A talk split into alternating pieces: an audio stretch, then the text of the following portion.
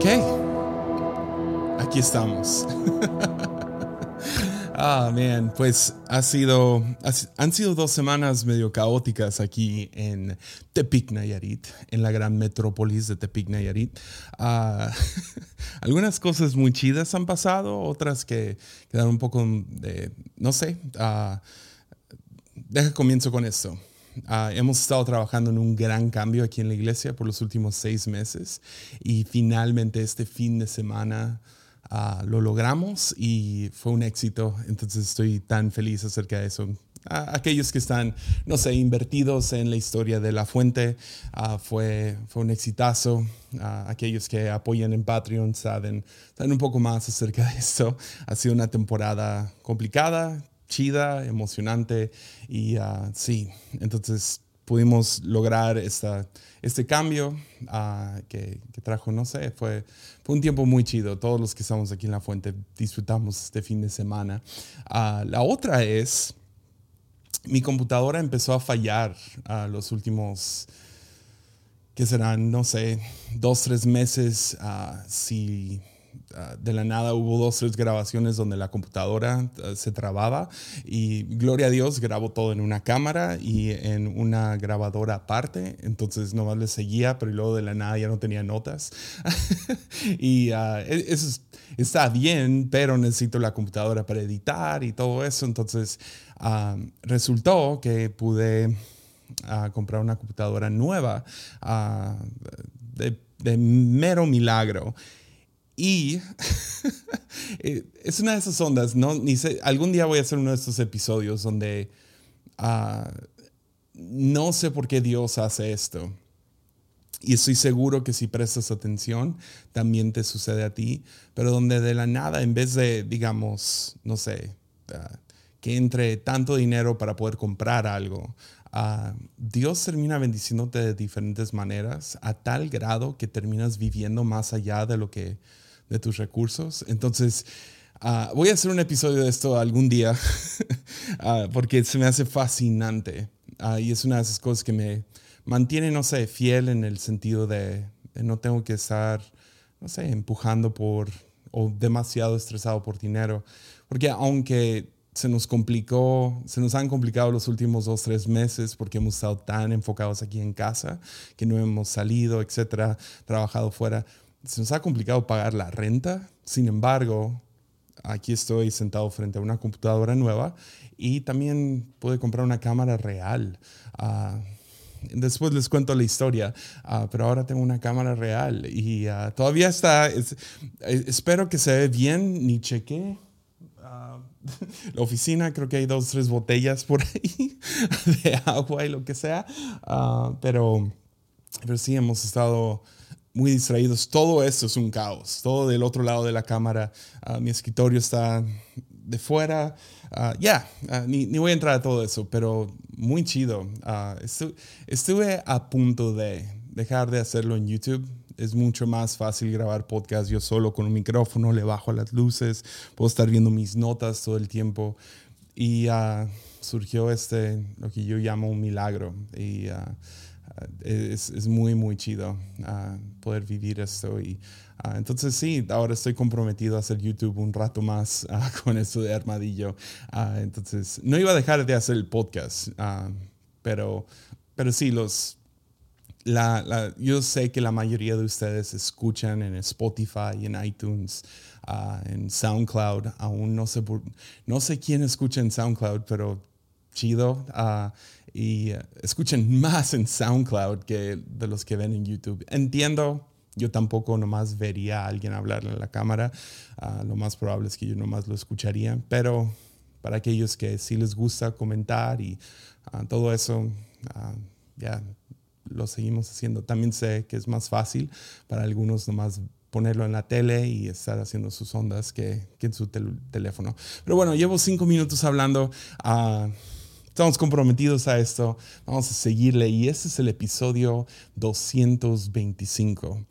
Y antes de entrar, como siempre puedes apoyar en patreon.com diagonal Jesiah Hansen. Puedes apoyar desde un dólar al mes. Ahorita necesito un montón de diferentes cables y todo esto para hacer esto funcionar. Entonces me ayudarían un montón. Pero bueno, con eso dicho, entremos a este episodio, el episodio 225, y este se llama ¿Estás triste? Pues no estés triste. ah, me encantan los buenos títulos. Y yo sé, este es robado, es un meme ah, que sale en todos lados donde se burlan de estos ah, conferencistas motivacionales. Ah, pero sí, si estás triste, pues no estés triste, así de fácil, ¿no? Vamos a Filipenses 4, versículos 4 al 7. Pablo nos dice lo siguiente. Alégrense siempre en el Señor, insisto, alégrense. En otras palabras, no estés triste. que, su que, su, que su amabilidad sea evidente a todos. El Señor está cerca. No se inquieten por nada, más bien en toda ocasión, con oración y ruego, presenten sus peticiones a Dios y denle gracias. Y la paz de Dios, que sobrepasa todo entendimiento, cuidará sus corazones y sus pensamientos en Cristo Jesús. Ahora, ese es uno de esos versículos. Ah, mi mamá, uh, crecí en, en, hogar cristiano, no, no nomás hogar cristiano, mis papás son pastores y misioneros. Entonces crecí con todas las cosas clásicas y uh, cliché del cristianismo, donde tu mamá te regaña con versículos. y yo siendo el buen emo que fui a mis, en mi adolescencia y juventud, Creo que este fue el versículo que mi mamá me citó más que cualquier otro tiempo. Alégrense siempre en el Señor, insisto, alégrense. Y me decía, alégrate. Ah, y, o sea, crecí con este versículo y, ma, te amo un montón, hiciste un buen trabajo, yo era un morro, un adolescente, yo ni me puedo imaginar todo el estrés que te causé pero se siente un poco extraño ah, que te ordenen a tener alegría, que te ordenen a ser feliz. Eh, es posible interpretar este versículo de esa manera, eh, una, especie de, de, no sé, reclamo o lo escribí así, piadosidad, piadosidad extrema, ah, exagerada y molesta, ah, como que tratando de obligarte a actuar como deberías, como sé feliz, porque estás triste, no estás triste. A forzarte a ser un, cristiano, ser bendecido, ah, no, no estés estresado, ¿verdad? Y eh, si, si vas a cualquier congregación, te topas con estas personas clásicas donde les preguntas cómo estás y siempre su respuesta es, bien, gloria a Dios, aleluya, santificado sea su nombre por todas las potestades de su majestad y lo que sea. y mi pregunta cuando leo versículos como este es, ¿que no se trata de ser honesto? ¿Que no se trata de ser real? que no se trata de ser vulnerable y si no estoy bien, poder decir que no estoy bien. ¿Por, qué tengo que alegrarme? ¿No ves el mundo en el cual vivimos? ¿Estás triste? Pues no estés triste, ¿verdad? Y es fácil leerlo de esa manera. Sé feliz y no te quejes acerca de tu situación. Pero Ah, estoy suficiente familiarizado con Pablo, ah, con las escrituras de Pablo, con el carácter de Pablo, o sea, es una de las personas que más he estudiado en mi vida, ah, para saber que él no es así. Eso no es su corazón para nada. Ese es el mismo hombre que, escribió Segunda de Corintios, que es literal, si nomás lo lees como de manera superficial, vas a ver claramente todas sus inseguridades y todo toda la dificultad que está pasando y está expresando su... E, es el famoso, no sé, es el libro donde él da el famoso discurso acerca de cómo tiene una, una espina clavada en el costado, tres veces le rogó al Señor, quítamela y Dios le dijo, por mi gracia te basta y no te preocupes y... Y sí, o sea, ese es el Pablo que es honesto, que es real, que, que, es vulnerable acerca de sus... Entonces, ese no es el corazón de Pablo, no cambiaría de ahí a Filipenses, donde está escribiendo esta carta desde la cárcel misma a decirnos, no estén tristes. Pues no es el, no es el chiste. Pero la otra cosa, antes de entrar a qué se refiere Pablo, la otra cosa que creo que se puede malinterpretar a simple lectura superficial o si nomás lo escuchas cuando te están regañando, es, esta, es el segundo versículo donde dice que su, que su amabilidad sea evidente a todos. Amabilidad, sean amables. Y amabilidad es una, es una idea difícil de asimilar, especialmente cuando lo ves en un versículo como este, Usualmente cuando pensamos en ser amable, ser alguien amable, ah, no sé, lo asociamos con ser una persona cortés, ah, tener buenos modales. Y otra vez, este es otro, otra, otra de esas cosas raras de cristianismo. Si estás en un círculo cristiano o vas a una congregación, también tienes esas personas que sí te hablan te hablan con muchos modales y son muy cortés y pero quién sabe cómo está su interior. Buenos modales no salen de nuestro interior, realmente son una fachada. Usualmente tengo buenos modales con alguien que estoy tratando de impresionar a primera, a conocerlos cuando los conozco por primera vez. O buenos modales es lo que aplicas en la mesa y buenos modales es lo que aplicas cuando estás ante el presidente. pero buenos modales no, a lo mejor importan en algunas familias, pero cuando realmente hay intimidad y honestidad y vulnerabilidad, modales son los primeros que se van sube los pies a la mesa y te, te, quita los tenis y ah, te echas un pedo de vez en cuando. Y, ah, entonces, más bien, si lo lees de esta manera, no sé, como que anima a esconder quién realmente eres y entonces sé feliz y ten buenos modales, es lo que muchos podrían tomar de un versículo como este. Existe este tipo de cristianismo donde su interior contrasta de manera ridícula su interior. Ese tipo de, cristianismo, en mi opinión, yo he estado tratando de, de, pelear en contra de ese tipo de cristianismo. No, no en contra de las personas, pero esa práctica donde todo es una fachada, porque al final del día he visto amigo tras amigo que, que trae esta fachada, todo bien, todo bien, estoy feliz, sonrisa de, oreja a oreja y, tienen muy buenos modales y dicen la cosa correcta y, actúan de la misma, de, la manera correcta, pero toda su vida se derrumba porque no puedes vivir de esa manera fragmentada. Tienes que ser honesto. Pero otra vez, Pablo no está hablando de esto.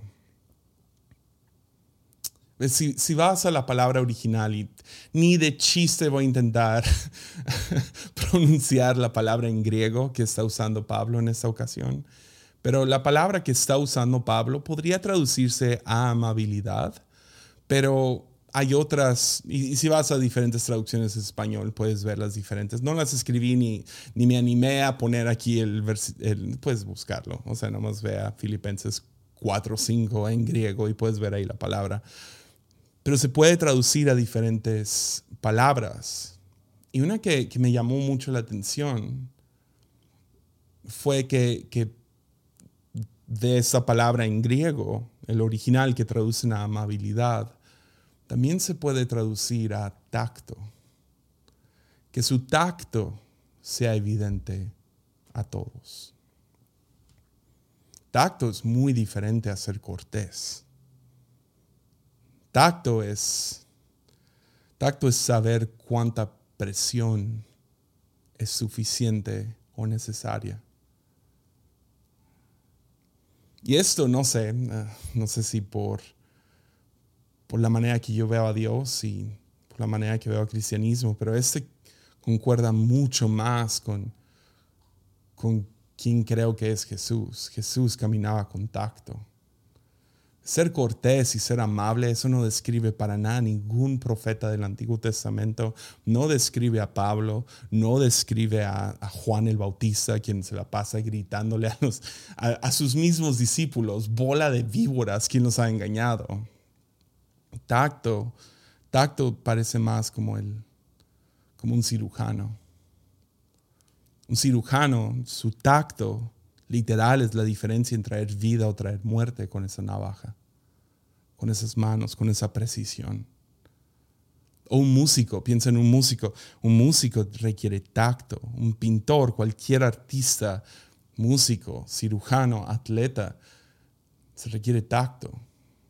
Ah, punto y aparte, pero no más porque tengo que meter algo de la NBA aquí. Los campeones de la NBA de esta temporada pasada fueron los Nuggets, Denver Nuggets. Y el, tienen que ver, si no saben quién es el mejor jugador de este equipo, quién fue el MVP dos años seguidos, eh, te, va a volar la cabeza. Es la persona menos, aparentemente menos atleta sobre la faz de la tierra. Parece como que hizo algún tipo de, pacto con el diablo. Y ah, porque su cuerpo no es de LeBron James, no es del Michael Jordan, no es de Kobe Bryant. Es, es más parecido al mío.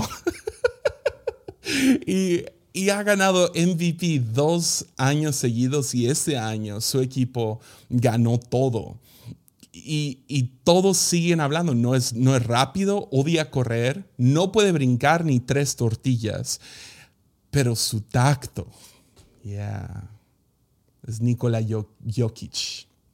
Su tacto, oh, es fascinante verlo. Y alguien que sabe exactamente cuánta presión puede aplicar. Es una persona que puede traer mucha vida a donde vaya. Tu tacto al hablar, tu tacto, tu, toque, que tu toque sea evidente. Cuánta presión, cuánto, cuán sensible eres hacia las personas que te rodean. Ya. Es una habilidad, la verdad es que no es nada. O sea, tacto, ser una persona con tacto en el mundo no es, no, no, no naces así. ¿Has visto un bebé con bloques? Ya, no, tacto se desarrolla. Entonces, cuando está hablando Pablo acerca de sean amables, si podemos deducir que a lo mejor se refiere más a este tacto, que su tacto sea evidente a otros. No es algo que uno aprende en, un día, es algo que sigues desarrollando y perfeccionando. Ya, es, es como ¿Cómo trato con, a las personas que me rodean? Saber cuándo hablar, tener tacto con mis palabras, practicando empatía, escuchando, aprender de nuestros errores, porque ¿quién no la ha regado? Levantando la voz o diciendo algo que no deberías de decir. Entonces cuando Pablo habla de esta amabilidad, nos llama a que nuestro tacto sea evidente. Nos llama a alegrarnos y a manejar a todos con cuidado. Pero creo que la clave ah, de ser alegre no, no es algo que uno puede nomás, no sé, como que acumular como que voy a recoger mis fuerzas y voy a ser feliz el día de hoy. No, no sé si alegría real funciona de esa manera. Ah, igual tacto no es algo que nomás viene. Pero si seguimos leyendo, y la razón que no nomás leí el versículo 4, sino seguí leyendo, es porque luego dice, no se inquieten por, por nada, más bien oren. Y no, déjame decir esto de, oración. no, no es bueno ah, ir, a, ir a Google y, ah, si estás enfermo, es, una terrible idea. Si, tienes algunos síntomas. El otro día, ah, como a las 3 de la mañana, desperté con un gran dolor en el abdomen, como... Y juraba, tengo una hernia y fui a Google rápido, no sé, me moví raro en la noche, tengo una hernia en el abdomen y fui rápido y lo chequé y, toda la noche así preocupado y en la mañana desperté y, ah, no, todo bien. Fue como que algún calambre o algo así en mi, mi panza, en mis grandes músculos. Pero... Uh, no, no haces eso. Van varias veces que googleo. Tengo un amigo que ah, sintió, no sé, no, ¿qué fue lo que estaba pasando? Sí, empezó a, le empezaron a salir muchas lágrimas de la nada, pero muchas, muchas, como no podía dejar de lagrimear. Y fue a Google y le preguntó a Google qué, qué, qué es lo que tengo cuando, cuando me salen tantas lágrimas y, y todo eso. Y Google le dijo que estaba teniendo, que lo líquido de su cerebro estaba saliendo de sus ojos. ¿Tú crees? O sea, eso no haces, no, no te, no, no te autodiagnosticas, eso es, no te autodiagnosticas a ti mismo usando Google. Pero sí podemos tomar un termómetro, ponerlo en nuestra axila, en la boca o lo que sea, y medir nuestra temperatura, ¿no? Y ya vemos, ok, estoy en 38, estoy en 39, traigo fiebre y traigo fiebre fuerte, ¿verdad?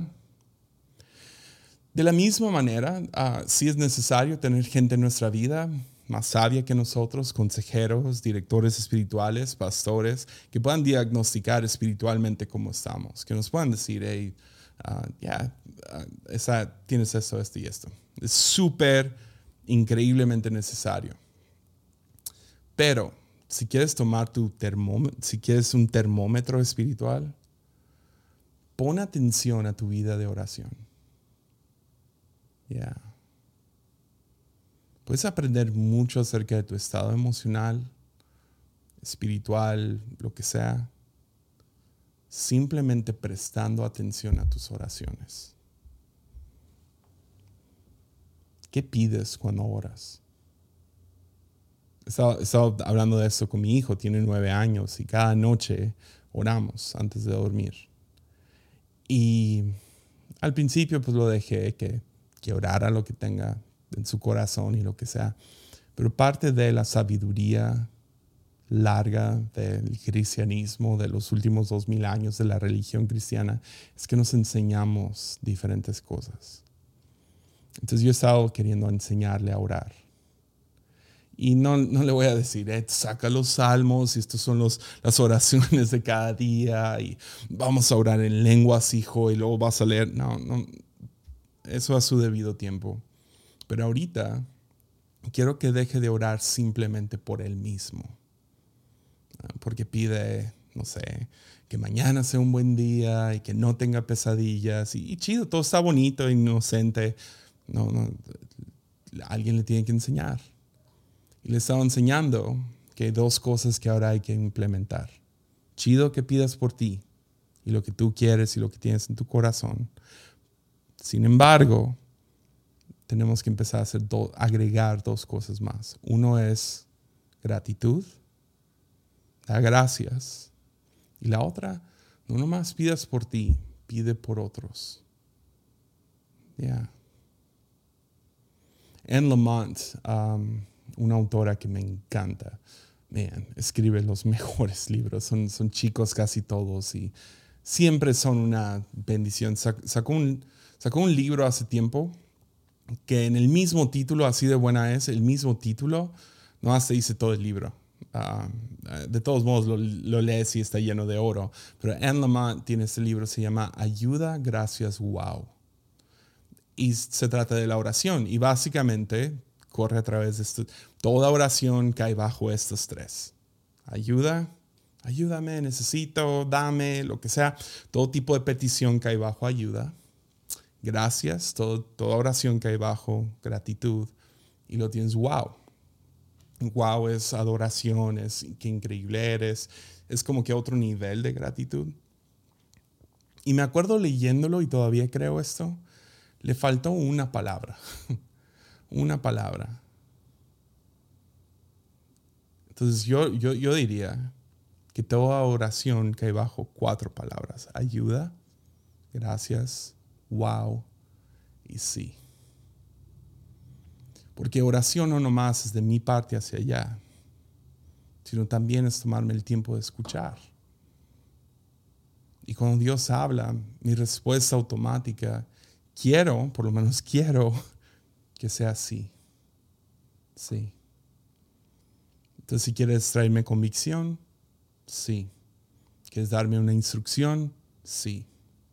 ¿Quieres consolar algo en mi vida? Sí. Porque no nomás, la oración no nomás de aquí para allá, sino también es aprender a sentarte, callarte y escuchar. Con estar callado. Entonces no se inquieten por nada, más bien oren.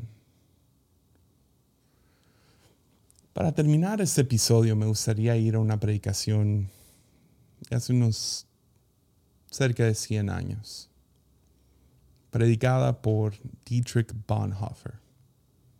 Así muchos saben quién es Dietrich Bonhoeffer.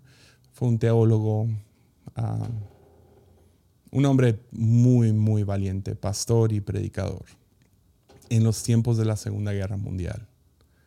Y están muchas de sus predicaciones grabadas, pues googlearlas, buscarlas y leerlas, traducirlas, lo que sea. Ah, no, no está tan complicado. Pero Dietrich Bonhoeffer, ah, en una de sus últimas prédicas, antes de que se desatara la Segunda Guerra Mundial en el corazón de Berlín, él ya presentía algo feo está sucediendo aquí con los nazis, con ese nuevo movimiento político liderado por Adolfo Hitler él predicó un sermón basado en Filipenses 4 y predica sobre la alegría. Y nomás tomé un pedacito, la predicación completa está muy buena, pero tomé este pedacito para poder compartírselas. Dietrich Bonhoeffer dice lo siguiente, en su predicación se llama La alegría del día de la ascensión. Ah, tenían mejores nombres en aquel entonces, un poco más directos al punto, ¿no? Pero él dice lo siguiente, hablando de Filipenses 4 y hablando de la alegría. Dice, debemos volvernos muy tranquilos interiormente antes de poder siquiera escuchar el suave sonido de la alegría. La alegría cobra vida en la quietud y el misterio. Por eso la alegría siempre es en cierta medida incomprensible tanto para los demás como para la persona que la siente. La alegría simplemente está ahí. Entonces, en la cúspide de, un cambio mundial, desde el corazón de Berlín, justo antes de entrar a una segunda guerra mundial en cuestión de décadas, nos llama a bajar el volumen y escuchar el suave sonido de la alegría. Entonces, a lo mejor este versículo, a lo mejor se siente superficial y se siente como estás triste, pues no estés triste, porque lo estamos leyendo sin el contexto, sin el, sin, a lo mejor la manera de realmente entender lo que está diciendo Pablo es volteando. Entonces él dice, alégrense, que su amabilidad sea evidente a todos, no se inquieten por nada. Más bien en toda ocasión, con oración y ruego, presenten sus peticiones y denle gracias. ¿Será que va al revés?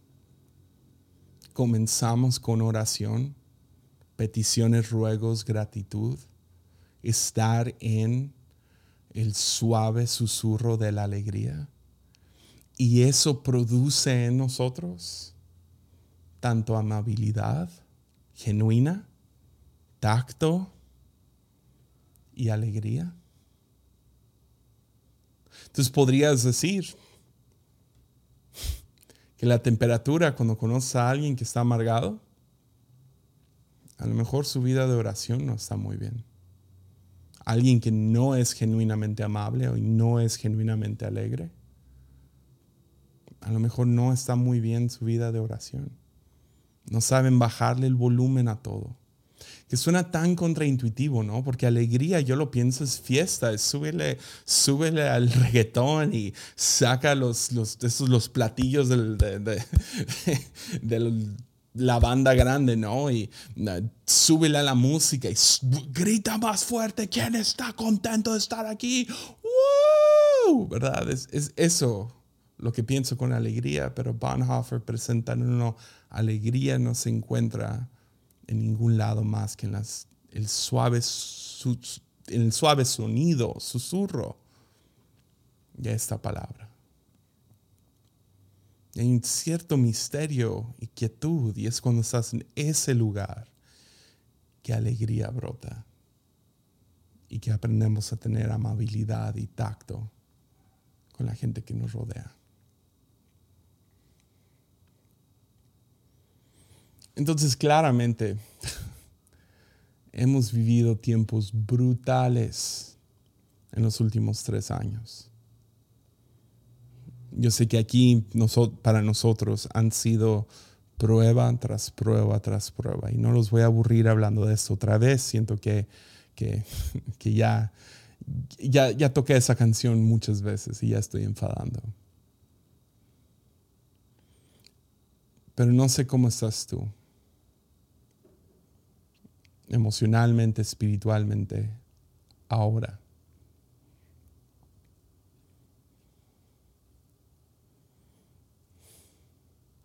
Pero la alegría está disponible.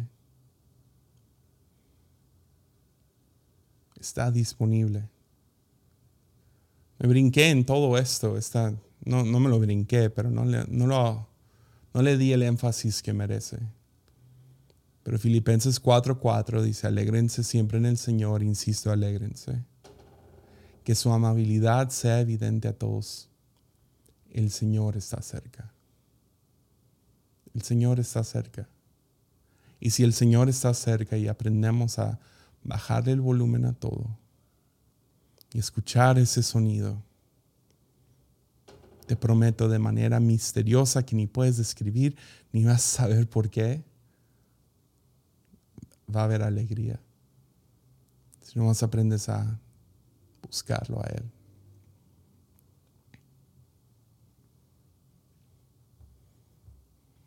Entonces, en resumen, la alegría es un fruto de una vida de oración saludable. Yo no sé cómo hubiera sobrevivido los últimos seis meses o más si no hubiera sido diligente. Yo no estoy diciendo ora más, para nada. Por favor, no escuches eso. No estoy pidiendo que prestes atención a que cuando ores, ¿cómo es? solamente dame, dame, dame, dame, dame. ¿O hay espacio para crecer? Pero para mí, si no hubiera estado viniendo aquí a la oficina cada día, creo que seis y media, siete de la mañana. Me hago mi café y me siento y nomás medito y oro y busco al Señor y pongo a veces música de adoración, a veces saco mi Biblia, a veces simplemente no hay nada y no estoy en silencio tomando mi café. A veces actúo como que Jesús está sentado frente a mí. A veces escribo mis oraciones. Depende del humor en el cual me encuentro ese día, pero trato de siempre tener esas tres gratitud, petición por otros y ok, mis peticiones y ruegos por mí mismo. La alegría es el fruto de una vida de oración saludable. Es en la quietud de la oración que Dios extiende su paz y cuida nuestros corazones y pensamientos se vuelve evidente esta paz y esta alegría en nuestra amabilidad genuina hacia otros.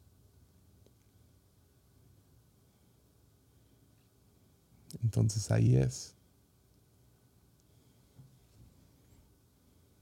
Alégrense siempre en el Señor. Insisto, alégrense.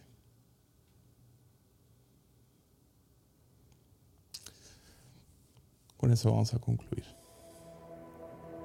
Nos vemos aquí la próxima semana. Y como siempre, ánimo.